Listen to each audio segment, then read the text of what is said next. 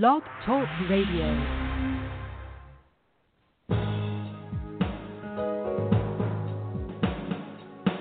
Welcome to the Neil Garfield Show, a presentation sponsored by www.livinglies.wordpress.com, GTC Honored, and The Garfield Firm, serving all 50 states with news and analysis of the latest bank scams against borrowers, homeowners, consumers, and investors, and providing legal representation throughout Florida.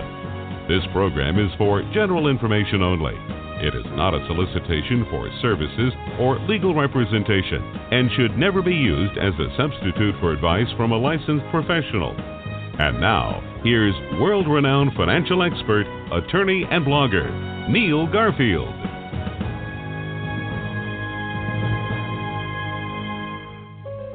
And hello, this is Neil Garfield, and this is Thursday, December 15th, 2016. We'll be off for the winter holidays and come back on January 5th. Uh, might have a show next week. Uh, We're working on it. I am relentless. For 10 years, I've been pursuing the truth about this gigantic bank fraud and educated, educating as many people, lawyers, judges, and government officials as I can. But as time passes, we get piece by piece the truth and the way the banks did it. Tonight, we give you one more piece. Stay tuned. The general rule when you speak the truth, I think this was pointed out by George Orwell, in a world of untruths, is that first they laugh at you and you're regarded uh, later as a danger. They get mad at you because some people start to believe it. Then they fight you with everything they have, and finally they're forced to accept it. Currently, we are in phase three, with them fighting me and and those who have realized that um, what I've been saying since 2006 is true. That these loans are no good, the foreclosures are a fraud, the loans were a fraud, and the mortgage backed securities were a fraud. The big guns from big law firms are coming out of the shadows to fight people like me. And uh, my co host, Charles Marshall, uh, has experienced that as well as we bring the battle to their doorstep. And I think I mentioned in the last show that we had an interesting admission come up recently when one of the major servicers admitted what I have been saying for years. Despite all their denials and all appearances to the contrary, nearly all foreclosures eventually uh, come or ultimately come from one source, LPS Black Knight in Jacksonville, Florida. The servicer admitted that the system of records of the servicer is kept by LPS. You remember them, right? Those are the people who published a menu of services with prices for the fabrication and forgery of documents. Now, of course, there was a big to do about that and all that, but very few people asked why they had to fabricate and forge documents if the loans were real. And people didn't ask that because they knew money showed up at the table. But what I have been saying and what's been corroborated both in court actions where I've won the case and in uh, consulting on hundreds of others is that the reason they had to fabricate and forge is that they lied to begin with. And when you're functioning on the basis of a lie, you have to tell more lies to cover it up. And the way they tell more lies is by producing more fabricated documents. So it literally looks like the greater weight of the evidence because there's all these papers piled up. These are the people, LPS, whose affiliate DocX had Lorraine Brown admit that she alone was responsible for the fabrications and forgeries, and she alone went to jail with, I as I've said before, I'm sure sufficient compensation and assurances to have taken the fall for everyone else.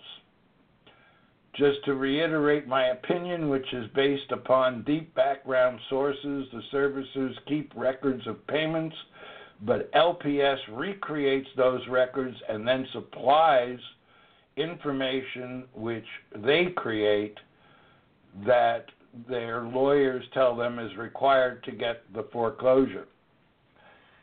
So now, since DocX went out of business, we have evolved to a higher level of fraud because of technology. Bill Paatalo, who has been on the show many times, obtained information from a large bank vendor, Visionet Systems Inc., that it rectifies lost notes by reapplying the signature images upon stored copies.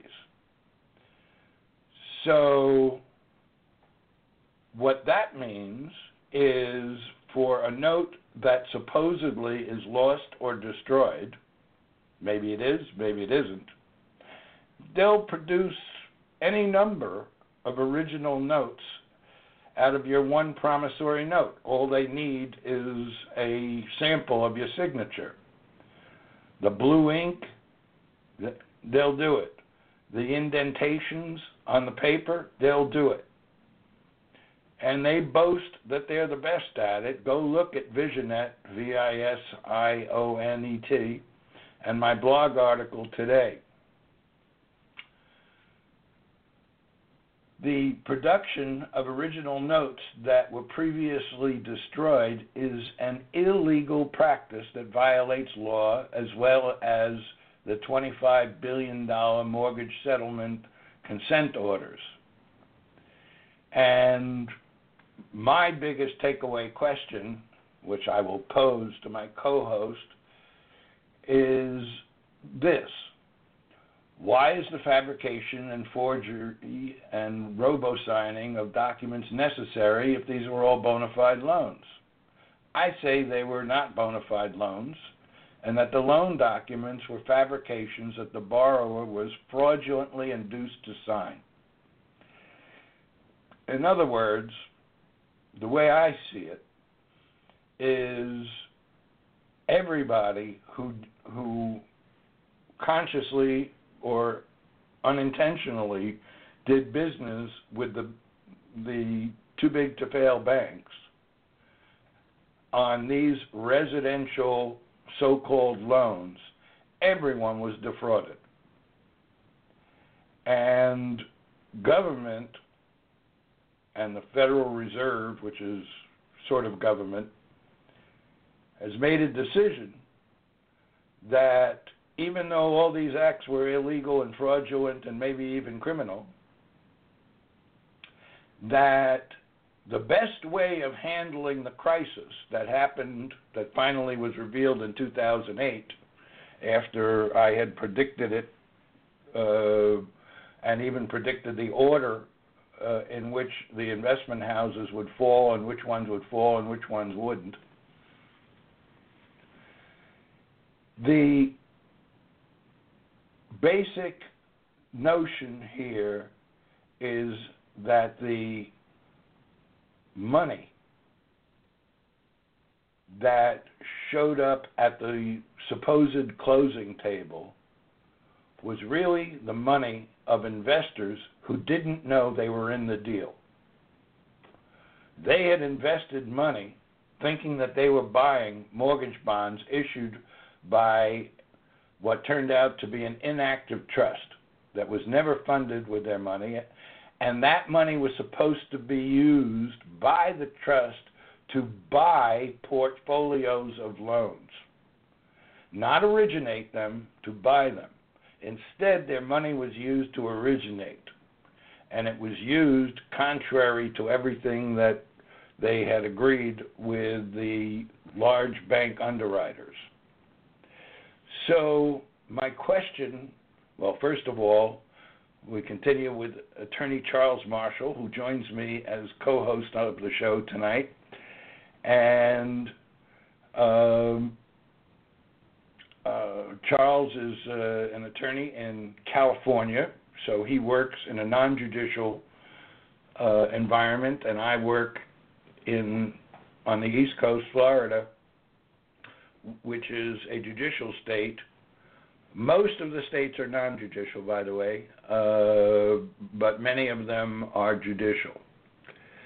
So, my question, Charles, thank you for joining me again, is Great to be on again, Neil. What's your take on the revelation about Visionet? Um, well, I'll get into that like literally in just a few moments. I did want to say that uh, in a time of universal deceit, telling the truth is a revolutionary act. That yeah, that's is, uh, what Orwell said. Right. That's exactly from George Orwell, and it's very apropos of what you were discussing earlier. You know, the thing that's that's most striking about what uh, Bill Paatalo has exposed here, and by the way, uh, I don't think we can emphasize enough, Neil and I, how potentially harmful to the institutional side that we're always dealing with, including the court system. I, I very much hasten to add that all these institutional people have gotten away with what they've gotten away with in large measure because they keep raising the bar of what we have to present on our side, evidence wise, demonstration wise, pleading wise, documentation wise.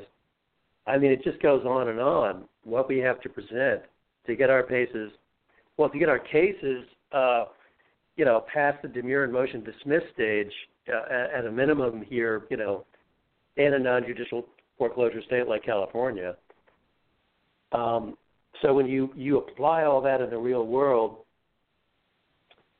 what it means that well, what it means is these judges need to to be made to see that fraud is fraud. And the latest revelations and soon to be provided explications on a future Neil Garfield show from Bill Paatalo, you know, our intention is that this will finally blow a real hole in the institutional defendants, the judges that support them, the whole system that's propping up this what's still a house of cards. It seems like it's a veritable fortress, but in reality it is a house of cards. And one of the ways that the institutional people and and all their various uh, guises and layers and everything else. One of the ways that they've been able to push all this out is, you know, this whole distinction between void and voidable. It's it's kind of the legal framing of the day. I mean, the legal framework terminology kind of modifies and changes every two to three years. Now we've at least on our side and from our side pushed the opposition into a corner where if they can't show only voidable, they're in deep trouble and they're in danger of losing the motion, losing the case, having to pony up real settlement value, or end up in trial and getting creamed there. So, one of the critical ways that I see here in California and, and in other non judicial foreclosure states, the opposition attorneys and the judges, what they're doing now is just signing off on this idea that, oh, if there's robo signing, that's that goes to uh, to only create a voidable transaction and a voidable instrument related to that transaction meaning it can be cured by going back to the default position, which is, you know, we, the homeowners and borrowers and the people who interest, who who entered this transaction originally to get just a mortgage loan on our house, you know, we the people, so to speak, we are still not going to get our situation resolved in the court system, so they hope on the institutional side, because now the big cry of the day is, well, okay, there was robo signing, but that makes the transaction only voidable. Well, well number one, that's an know, outrageous. Yeah, that's an outrageous position. Because it sure is. It sure is. And yeah, go ahead and go ahead and address that, Neil. The the uh, um, well, I got two things to say to that actually. The void and voidable argument is interesting as to potentially assignments because those parties are going to say, yeah, we ratify it. The problem that is introduced by Bill Paatalo's revelation is that this goes to the note that was signed by the uh, the so-called borrower. I say so-called borrower because he did get the money and he has a liability, but he did not enter into the loan contract that he thought he did. The the idea of of saying that that is not void, it's voidable, becomes even more preposterous when you apply it to a promissory note that's being duplicated an infinite number of times. So I think that's that's going to present a problem. The other thing which I will reveal uh, from one of my deep background sources that I have not corroborated, but it certainly is interesting. That person told me that the national security card was played here in that the fear was that the whole financial system would collapse and take the country with it. And that this national security issue was communicated to judges across the country. I don't know if that's true. I haven't heard that from anyone else, and I have not corroborated it.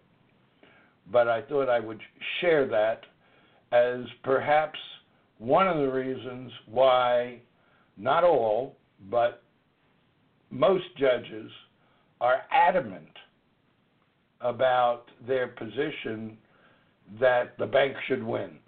And what they're looking for is just a hook that they can hang their decision on and uh, uh, and then leave it to an appellate court who, for reasons of its own, will affirm the decision uh, frequently without comment. So I think that the two th- the main takeaway from this, or two takeaways, is that the actual practice of so called reapplying signature images on stored copies may well be, as you say, Charles, the uh, the shot that, that opens up a, a large hole. And in doing that, people may finally start asking the central question of if the originals were lost, we already have a system for dealing with that. All they have to do is prove that they were the owner of the debt and that they had the, the note, but they don't have it anymore. It's not a hard thing to do. But it does require them to actually say they're the owner of the debt, which they can't do because they've never entered into any financial transaction which they, in which they purchased the debt, the note, the mortgage, or anything. But most importantly is the debt because that's the money trail. The, the, the note, the mortgage, that's the paper trail. But they didn't buy any of it. And the reason we know that, this is corroborated in uh, hundreds of cases but also by the practice in in in millions of cases. They never say that they're a holder in due course. They say they're a holder.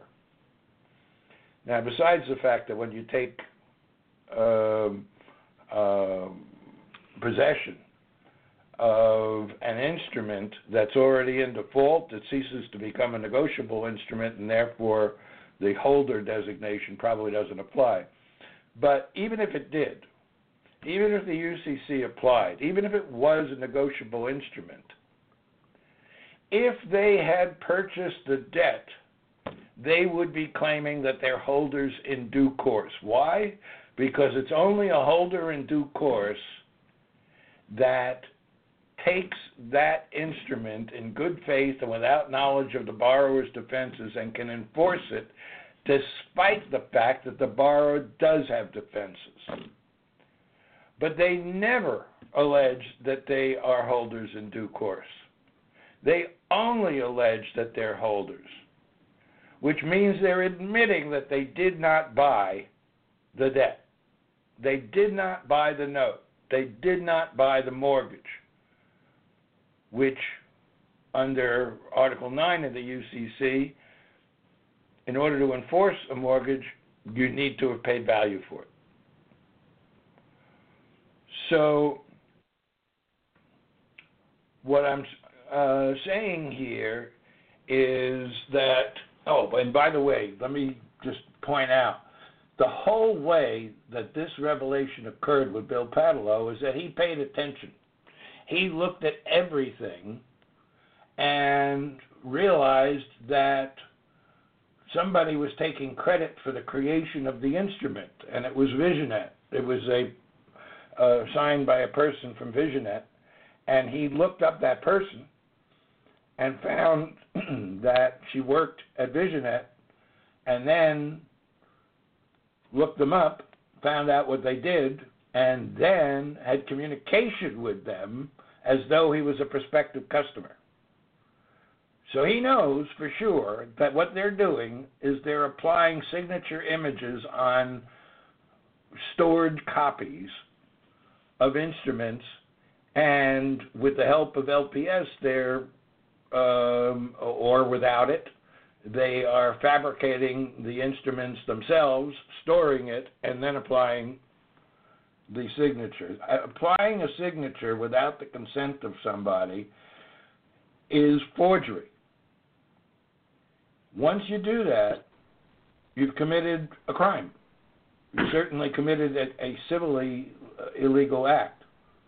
Precisely. I mean, I think we're finally at a place where this is literally a bridge too far in terms of what the institutional players have been doing and will continue to do until and unless we call them on it.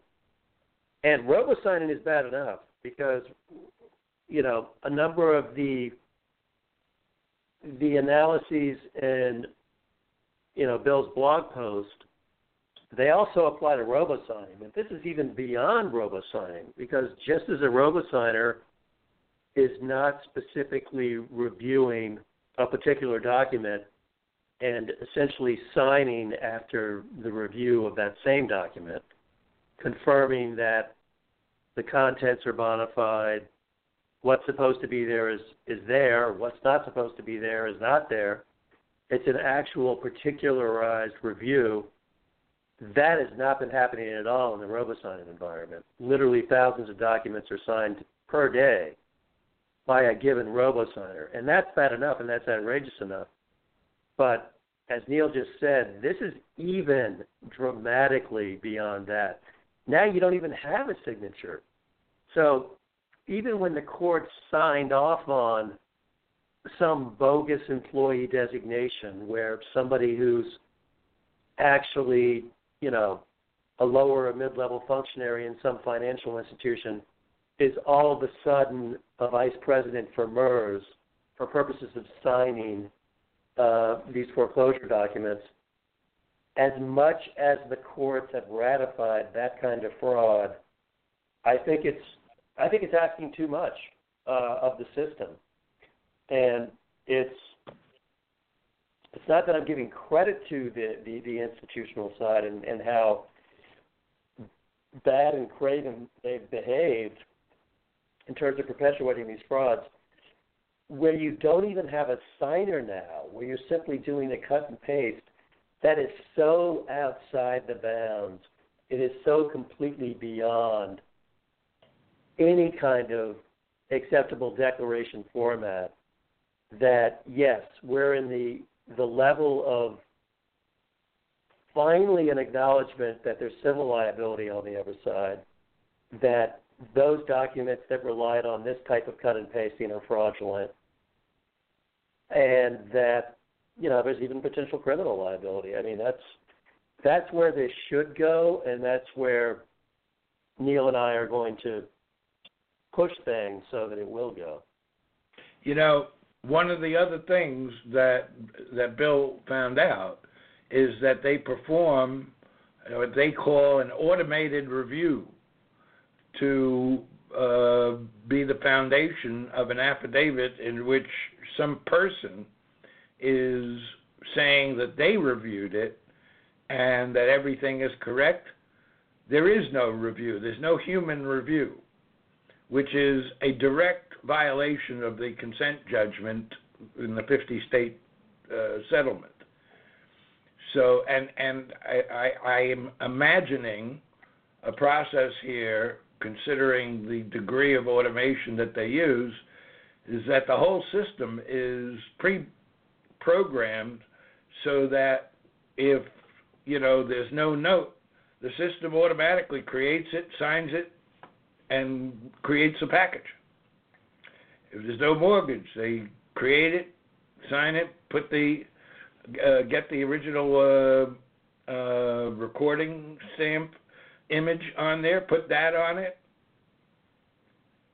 It's it's it's mind-boggling when you think of what the trial lawyer is up against here in having to examine every single document, and even if he does, and even if you got a forensic examiner, it may not be that clear that a that a forged, fabricated document is in fact forged or fabricated, which is why you need to go into discovery in order to determine that they have a relationship with Visionet or a company like Visionet. Remember that um, uh, we we've talked about here on the show the numbers put out by servicers as to payments by the borrower and all kinds of expenses and so forth.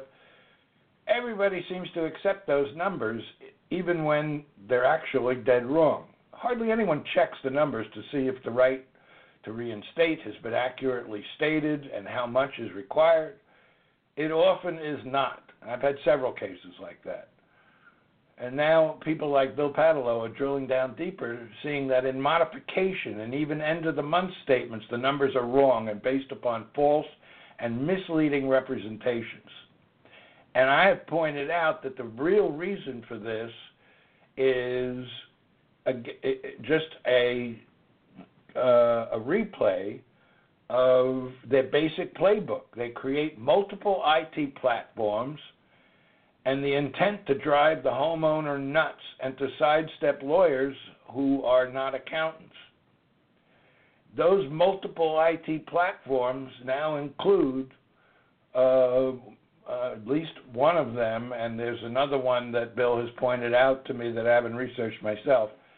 Um, uh, outsource vendors like Visionet for the banks that perform acts that are illegal. It's like how the mob works, distancing the boss from the mayhem created by an illegal enterprise. And what that platform does is take the image copy of unknown origin. It could have been a complete fabrication from the start, and I imagine it probably is. Or creates an original and then using laser, laser and mechanical means creates the signature of anyone they want as long as they have a sample of the signature. That is called forgery, my friends, unless the person's signature was put there with permission and direction from the person whose name was signed. How many of you out there would give or ratify the the act of forging your name to a note that you don't want any part of right now? I think the answer is zero. I'd be surprised if it wasn't. So this business, going back, Charles, to your point about void and voidable, this business of you know what difference does it make? Well, it makes a world of difference because if they have the capacity to produce one good-looking original that isn't really an original, then they have the capacity to produce a thousand of them. And besides the obvious windfall to them of selling the loan a thousand times, there is the liability to the homeowner whose signature was placed on these thousand original notes, where any one of the parties who come into possession of that note can become a possessor with rights to enforce or perhaps a holder. And even a holder in due course where the um, uh, the homeowner cannot even raise defenses except to say I didn't sign that. Proving that, which is Charles' point, is the tough part, and that's where the ground game, you know, wins the day. Because you have to be prepared either through discovery or investigation or both to take this to their doorstep.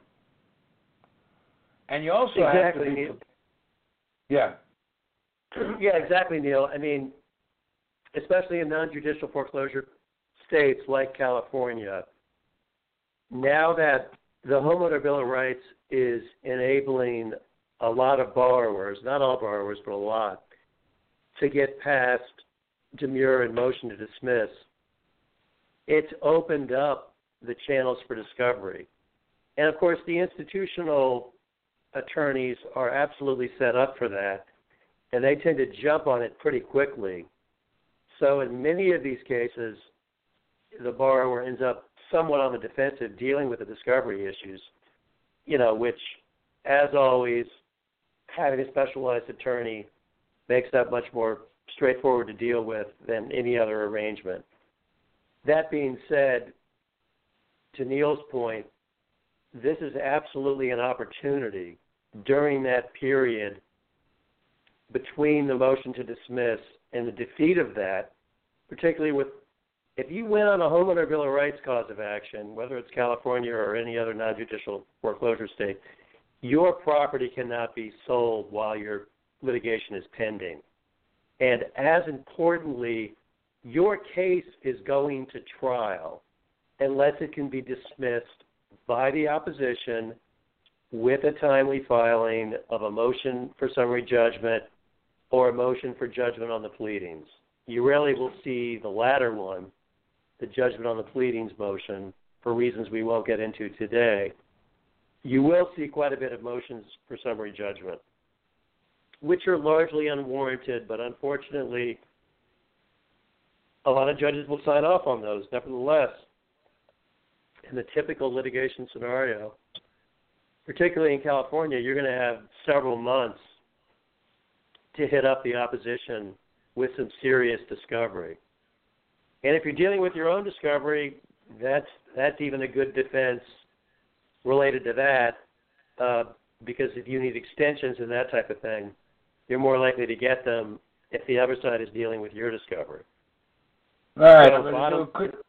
I'm going to do a quick segue here because, as it turns out, I didn't realize uh, uh, Bill Paatalo is with us. Welcome, Bill. well, hi, gentlemen. I've been listening. Good show. Yeah. Hey, Bill. Good to good, hi, good to have you on here. Yeah, I was just uh, traveling and uh, just just getting back in the driver's seat here locally. But uh, no, I appreciate all the uh, the good words. Very good show tonight.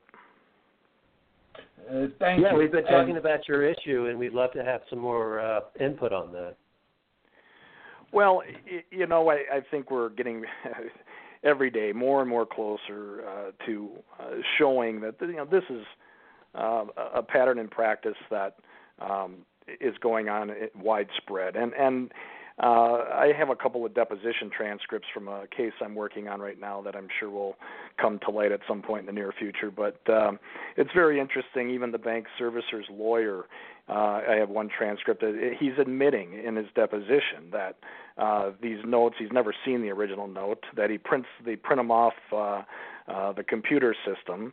Uh, he essentially admits that uh, the endorsement of Cynthia Riley, this is of course a WAMU note, uh, for those of you familiar with that name, uh, he admits that that endorsement was not on the note when he took over the case in 2011.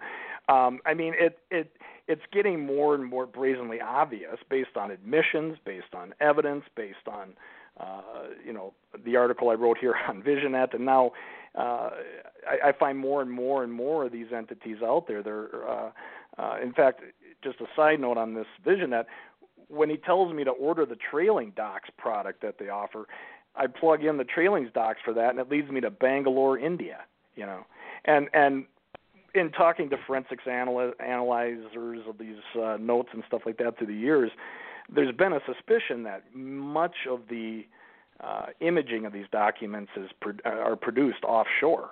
Uh, you know, I can't corroborate that yet, but there's a speculation that that's the case. Well, I think it. I think it is the case, uh, uh, or has been the case.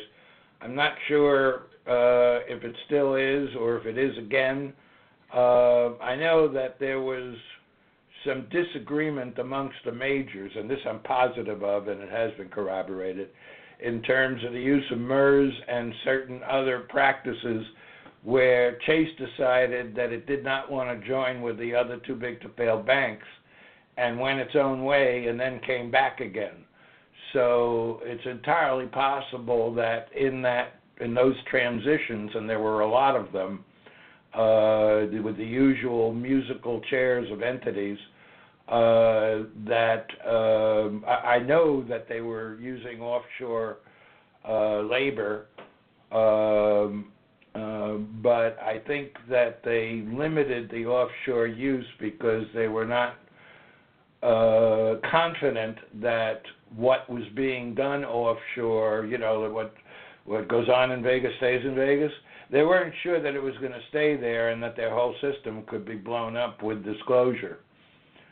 So um, I think that's why they uh, we're, we're finding uh, many of these uh, uh, companies, LPS, uh, now Black Knight, uh, Visionet, and uh, uh, the other one that you me- uh, you mentioned in your email today. Um, I, I think there's more and more evidence that they are bringing those things home so that they can control the flow of information and be more persuasive with their threats if somebody threatens to go public with the truth. Yeah, I mean, But- a, question I, I pose to you guys in talking about discovery is, uh, look, I, it, it's clear, at least from my experience, um, when I look at these documents presented in discovery, that they're redacting these things, they're uh, withholding documents. No matter how many times you motion to compel this stuff, uh, they're not coughing it up, and they and they just simply come in and they lie. You know how how we how do you get around that when you're trying to play by the rules and you're trying to you know be honest and and uh, do it the right way, and you're dealing against some of these entities that are just they flat out lie. Well, how, how do you handle that? Well, I can answer that because it's part of my instruction to lawyers when I conduct seminars. If you're going to be a trial lawyer, you have to be willing to get into the face of the judge, even if he gets mad, even if he thinks less of you, even if he ridicules you, even if you get a pie in the face. So, for example, I had one of those situations uh, recently in Orlando, and I said to the judge, This is very interesting, Judge. At what point do your orders that are signed and entered in the record actually mean anything? And you could see, you know, that he was flushing a little, he was angry. And he said, at every point. I said, then why aren't you acting like it here? This is the third time we're back on the same issue. What does it take for you to say that they're fooling around here, they're in contempt of court, and they're going to have to pay a penalty? I'm not asking for anything stupid here. You're saying I'm entitled to it. They're not doing it, and you're not doing anything about it. So, at what point does your order mean anything? And at that point, things changed. He did take a short break before he came back. but I've been in cuffs twice in my 40 years where judges got angry at me. You have to be ready to do that because the homeowner is not able to do that for themselves. You have to be the warrior. You have to be the one that gets wounded or shot or whatever. That's why we have a military where people are willing to lose their lives for us. As lawyers, we don't lose our lives, but we have to be willing to take a pie in the face. And if we don't do that, then the judge and the opposing lawyers and the bank and everybody else is going to run over you like you weren't even there. Uh, Neil, 100% agreement here, and I've, I've noticed the same thing. You absolutely have to get in the face of these judges to even get a chance to have the result you want in the vast majority of cases. One thing I will say from a strategic point of view is if we can apply the intel that Bill has uncovered here. And you know this is kind of the front end and in some ways the mid end of what we can bring to the table in an evidentiary setting and the appropriate hearings and you know sanction sanction motions to compel discovery that will put on the other side when they don't provide proper documents if you're in a setting where maybe only one in 20 cases does the judge have to deal with a principled attorney along the lines of what you were just saying, Neil, and I do this myself in California. We need to make this one out of every three times, one out of every four times. In other words, if there are attorneys all over the country, and even in some limited cases, pro pers who have not just the intention but the intelligence to bring this fight on their own terms, we bring that to the table. We make this a mini cottage industry of discovery motions and discovery demands related to what we're talking about today and that we'll talk about soon in the future, that could be a game changer. I mean, strategically, I think you're right. the way to get them on the defensive is to make them deal with this time and time again. And I'm talking not just about the opponents and the attorneys on the right. outside, I'm talking about the judges as well We've got a hard break here. Uh, uh, we've we've run out of time. Uh, Bill Paatalo, I thank you for joining us. Uh, Charles Marshall, as always, uh, great co-host, and uh, we'll be thank seeing all of us possibly one more time this month. If not, then January 5th. Thank you for joining us, and good night. Thanks for listening to our broadcast. We hope that you tell your friends about us and let them know that there is hope and help in this financial crisis. Tune in every week to The Neil Garfield Show for free information and advice and visit our blog daily at The Living Lies blog. We provide support services, the latest strategies, analysis, expert consultations, testimony, and declarations to use in your battle against the largest economic crime in human history. For information concerning Neil, the team at Living Lies, or the law firm, go to www.livinglies.wordpress.com or call 520 405 1688. The opinions expressed on this broadcast are those of the host and should not be attributed to any other person or entity.